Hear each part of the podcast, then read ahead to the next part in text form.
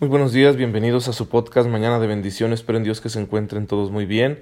Soy el Padre Raimundo Tristán y les envío un cordial saludo a todos ustedes que tienen la bondad de escucharme mañana con mañana.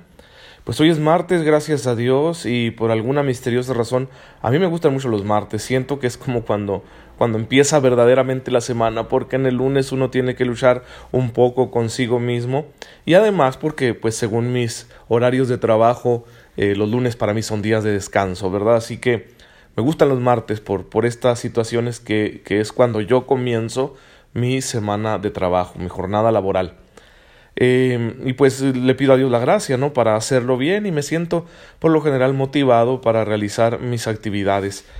Y, y, este martes quiero recordar, antes de comenzar con nuestra catequesis, lo importante que es aprender de aquellas personas que están a nuestro alrededor y que han superado un gran obstáculo en su vida, que han logrado sacar un aspecto de su vida que los tenía atorados y que han podido darle la vuelta, que aquello quizá los tenía lejos de Dios y se han acercado al Señor venciendo esos obstáculos.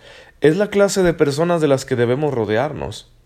Es la clase de personas que debemos tomar como modelo el que ha superado una situación muy difícil, el que ha salido de una adicción, el que ha logrado perdonar una gran ofensa, el que ha superado una em, situación o circunstancia dramática que le tocó vivir en su vida, el que estaba alejado de Dios llevando una vida muy egoísta y se ha convertido y se ha transformado en una persona generosa que ama al Señor, que lo sirve en sus hermanos.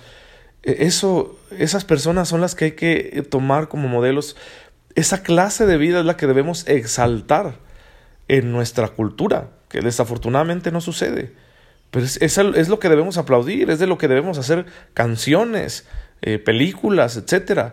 La gente que, que se supera, que vence, que encuentra en el Señor su fuerza para poder salir adelante, para construir su vida de manera, de manera productiva, de manera positiva, propositiva, etcétera Híjole, cómo nos falta a nosotros crear una cultura donde esto sea lo atractivo, lo digno de imitarse, aquello por lo que todos nosotros aspiráramos. En lugar de estar exaltando estilos de vida horribles, ¿verdad? Abominables. En lugar de estar exaltando los comportamientos más bajos y más sucios que, que pueda producir la humanidad. Y no porque nos escandalicemos. Todos, desafortunadamente, participamos de esta naturaleza humana caída, todos tenemos esta tendencia al mal y, en la cabeza de todos han pasado cosas horribles. Por mi cabeza pasan muchas cosas, que bendito sea Dios, Él me da la gracia de no ponerlas por obra. Y por eso digo, no debemos escandalizarnos. Pero ¿por qué exaltar? ¿Por qué tener este morbo de estar viendo siempre lo más abominable de la humanidad, lo, más negativo, lo más feo. ¿Por qué crear una cultura que exalta, no estilos de vida que no son para nada buenos? Mejor es rodearse de personas que son capaces de vencer, personas victoriosas, personas que todos los días están superando a sí mismos y, tenerles envidia de la buena. Es decir, yo quisiera ser como esa persona. Yo a veces pienso, por ejemplo, en los deportistas y en todo lo que dan, como dice San Pablo, por una corona que se marchita, por un, un premio, ¿no? Que pues realmente, ¿qué tanto les va a durar? Y me pongo a pensar en ello y digo, híjole, se supone que yo estoy trabajando por una corona que no se marchita, por un premio eterno que es para siempre. Pues mm, debería ponerle mucho más empeño a, la, a conseguir, a la tarea de conseguir esa corona del que ponen los deportistas en conseguir cosas que se quedan en este mundo. Claro, yo entiendo la satisfacción del atleta de, de estar en, siempre en condiciones físicas, de ser disciplinado, de poder eh, estar siempre listo ¿no? para, para la competencia. Pero por lo general lo hacen pensando en un triunfo. Pienso en Michael Phelps, por ejemplo, que es un, atleta tan completo, ¿no? ¿Cuántas horas al día tiene que entrenar para poder dar ese rendimiento que ha dado en las dos pasadas Olimpiadas? Pues es una cosa increíble, ¿no? Lo que, no sé, seis, siete horas, ocho horas de entrenamiento diario, diario completamente. ¿Y yo cuánto entreno mi vida para poder alcanzar la corona que no se marchita? Y claro que, que no es que compre la corona. No se trata de, que yo pueda salvarme a mí mismo, no, no, es que, es que la corona ya está ahí, a, la, a la disposición de todos nosotros, porque Jesús nos la ha comprado con su sangre. Pero tú y yo debemos hacerla nuestra. Por eso también Jesús en el Evangelio decía, ustedes esfuércense por entrar por la puerta estrecha de la salvación. Por eso también el Señor Jesús nos invita a una vida de perseverancia. El que persevere hasta el final se salvará. Entonces, ¿qué tanto me entreno yo todos los días para hacer la voluntad de Dios y conseguir esa corona? A veces no nos esforzamos nada y somos cómodos y luego todavía nos quejamos con el Señor. Pues no, no, hay que ver nuestra vida como un combate, como un certamen, somos atletas de la fe, hay que entrenarnos, hay que disciplinarnos para que un día podamos llegar a contemplar la victoria de Cristo, para que un día podamos subirnos al único podio que es para siempre, y en el que no se trata de competir contra nadie, competimos contra nosotros mismos, contra esta parte de nuestra existencia que nos hace difícil la vida. Así que ah, si hay alguna circunstancia en tu vida que te está deteniendo, que no te deja vivir en plenitud, que te tiene atrapado, puedes vencerla, pero tienes que decidirte y tienes que creer en el Señor, confiar en Él, porque es con su gracia con la cual vas a ser victorioso. No se vale excusarnos de que la estamos pasando muy mal para dejarnos llevar por la corriente de la vida. Hay que ser valientes y hay que disponernos y hay que entrenarnos. Así que, pues que el Espíritu Santo nos ayude, nos va a ayudar, porque eso es lo que quiere el Espíritu Santo. Pero si no lo queremos nosotros también, pues difícilmente se va a manifestar la fuerza del Espíritu a través de nosotros. Así que hay que confiar en el Señor y hay que luchar para conseguir esta corona que no se marchita. Y bueno, nosotros si, si somos atletas de la fe, si somos soldados de Cristo, pues tenemos un alimento que nos va a sostener en nuestro camino, en nuestro combate, en nuestra prueba. Este alimento es la Eucaristía, es Cristo mismo, Cristo mismo que nos dejó su cuerpo y su sangre como alimento de vida eterna. Y es lo que hemos estado estudiando en, en los episodios del podcast, estamos en el sacramento de la Eucaristía. Bien, pues vamos a hablar de ello. Ayer mencionaba yo que la primer parte de la eh, misa es eh, la liturgia de la palabra. Vamos, vamos a decirlo de esta manera. Primero se sirve el pan de la palabra. ¿Sí? Porque la palabra de Dios también es alimento, por supuesto.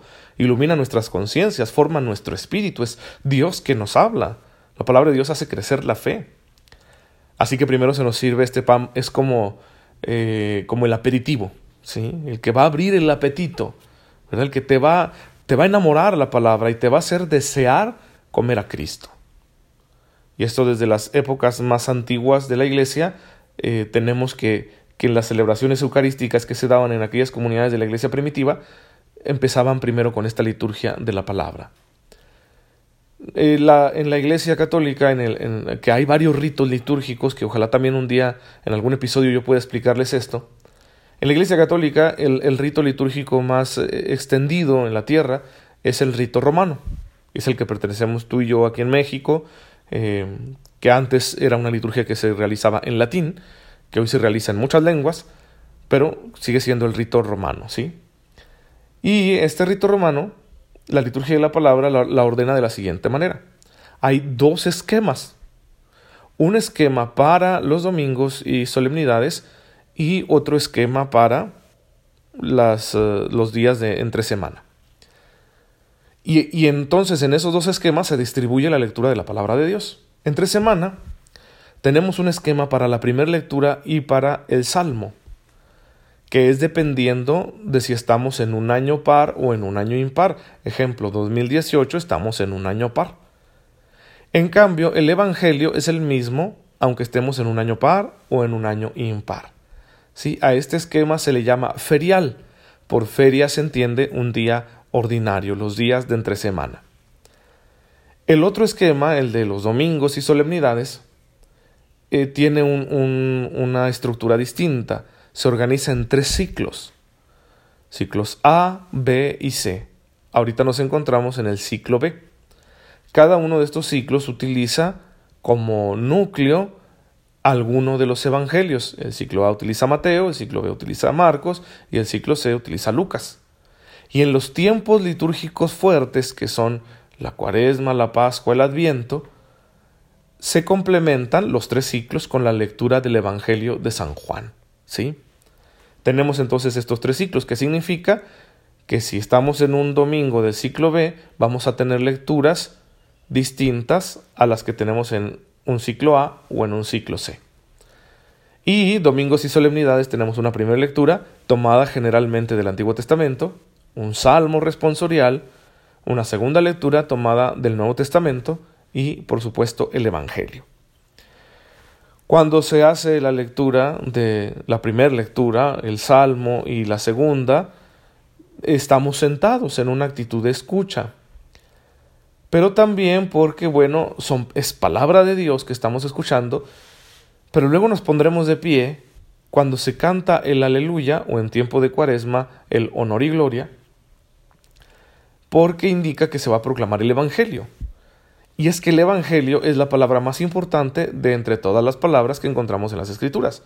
Los Evangelios son los libros más importantes de todos los libros que encontramos en las Sagradas Escrituras.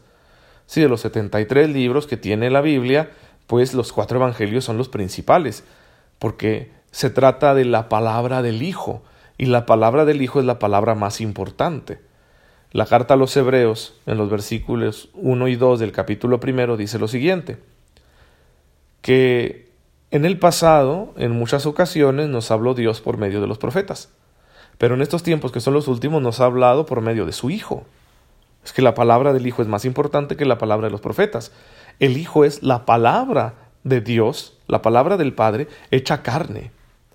Jesús es la palabra definitiva la revelación definitiva, la autoridad definitiva. Y por eso es la palabra más importante. Y entonces la iglesia lo reconoce haciendo el canto del aleluya, se lee un versículo al que llamamos aclamación, y luego se vuelve a cantar el aleluya, todos estamos de pie ya, y el Evangelio lo escuchamos estando de pie, en señal de respeto, porque vamos a escuchar al Hijo. Vamos a escuchar la mayor autoridad que encontramos en las palabras de las Sagradas Escrituras. Cuando se proclama el Evangelio, tenemos unas aclamaciones. Cuando se proclama las lecturas, eh, el lector termina diciendo palabra de Dios. Y nosotros decimos, te alabamos Señor. Luego, cuando se proclama el Evangelio, el que proclama, que puede ser el presbítero que está presidiendo la Eucaristía, o puede ser un diácono, el que proclama el Evangelio saluda, el Señor esté con ustedes. Nosotros respondemos, y con tu espíritu. Anuncia el Evangelio, ¿sí? del Santo Evangelio según San Juan, y entonces nosotros decimos, gloria a ti, Señor. Y hacemos una cruz sobre nuestra frente, sobre nuestros labios y sobre nuestro corazón. Glorificamos a Dios que nos habla a través de su Hijo. Y esas crucecitas pues representan que queremos que la palabra de Dios ilumine nuestra mente nuestros labios y nuestro corazón. Y cuando se termina el Evangelio, el que proclama dice palabra del Señor. Y entonces nosotros respondemos gloria a ti Señor Jesús. Ahora le damos gloria a Cristo, ¿sí? Ya no al Padre, sino a Cristo. Porque ya es como reconocer que estamos en el Nuevo Testamento, en la nueva alianza, ¿sí? Recuerden que antes de Jesucristo el pueblo judío no conocía la Santísima Trinidad. Ellos simplemente hablaban de Dios como un ser trascendente, pero no conocían la distinción entre Padre, Hijo y Espíritu Santo, que es distinción de personas, no de ser, porque es un solo ser. Ya sabemos, ya cuando estuve en el episodio explicando la Santísima Trinidad, que esta es una verdad complicadísima, que bueno, nosotros tenemos, la creemos por fe, ¿verdad? Pero no podemos abarcarla con nuestro entendimiento. Entonces esta es la liturgia de la palabra. Vendrá luego la homilía y de ello vamos a hablar el día de mañana con el favor de Dios. Yo quiero que hoy le agradezcamos al Señor por su palabra, porque su palabra de verdad puede conducirnos hacia una nueva forma de vivir. La palabra nos ilumina, nos consuela, nos fortalece, nos purifica, nos, nos reprende también la palabra de Dios para que nos corrijamos. Así que hay que agradecerle al Señor este tesoro y pedirle a Él la gracia de poder conocer bien su palabra. Como a mí me gusta decir, hay que escuchar la palabra de Dios con atención, hay que amarla con devoción y hay que ponerla en práctica con fidelidad. Así que bendigamos al Señor esta mañana por el don de su palabra que nos ilumina. Padre, bendito seas. porque nos has querido hablar por medio de tu Hijo Jesucristo, que es tu palabra hecha carne. Concédenos recibir con apertura y fidelidad todas las palabras que tú nos has dejado en las sagradas escrituras, especialmente en los evangelios. Pero sobre todo, Señor, danos fuerza de voluntad para llevarlas a la práctica, y que de esta manera te amemos, Señor, también con nuestras obras. Te pedimos esto por tu amado Hijo Jesucristo nuestro Señor. Amén. El Señor esté con ustedes. La bendición de Dios Todopoderoso, Padre, Hijo y Espíritu Santo, descienda sobre ustedes y los acompañe siempre. Nos vemos mañana si Dios lo permite. Muchas gracias por dejarme llegar hoy a sus oídos y a sus corazones.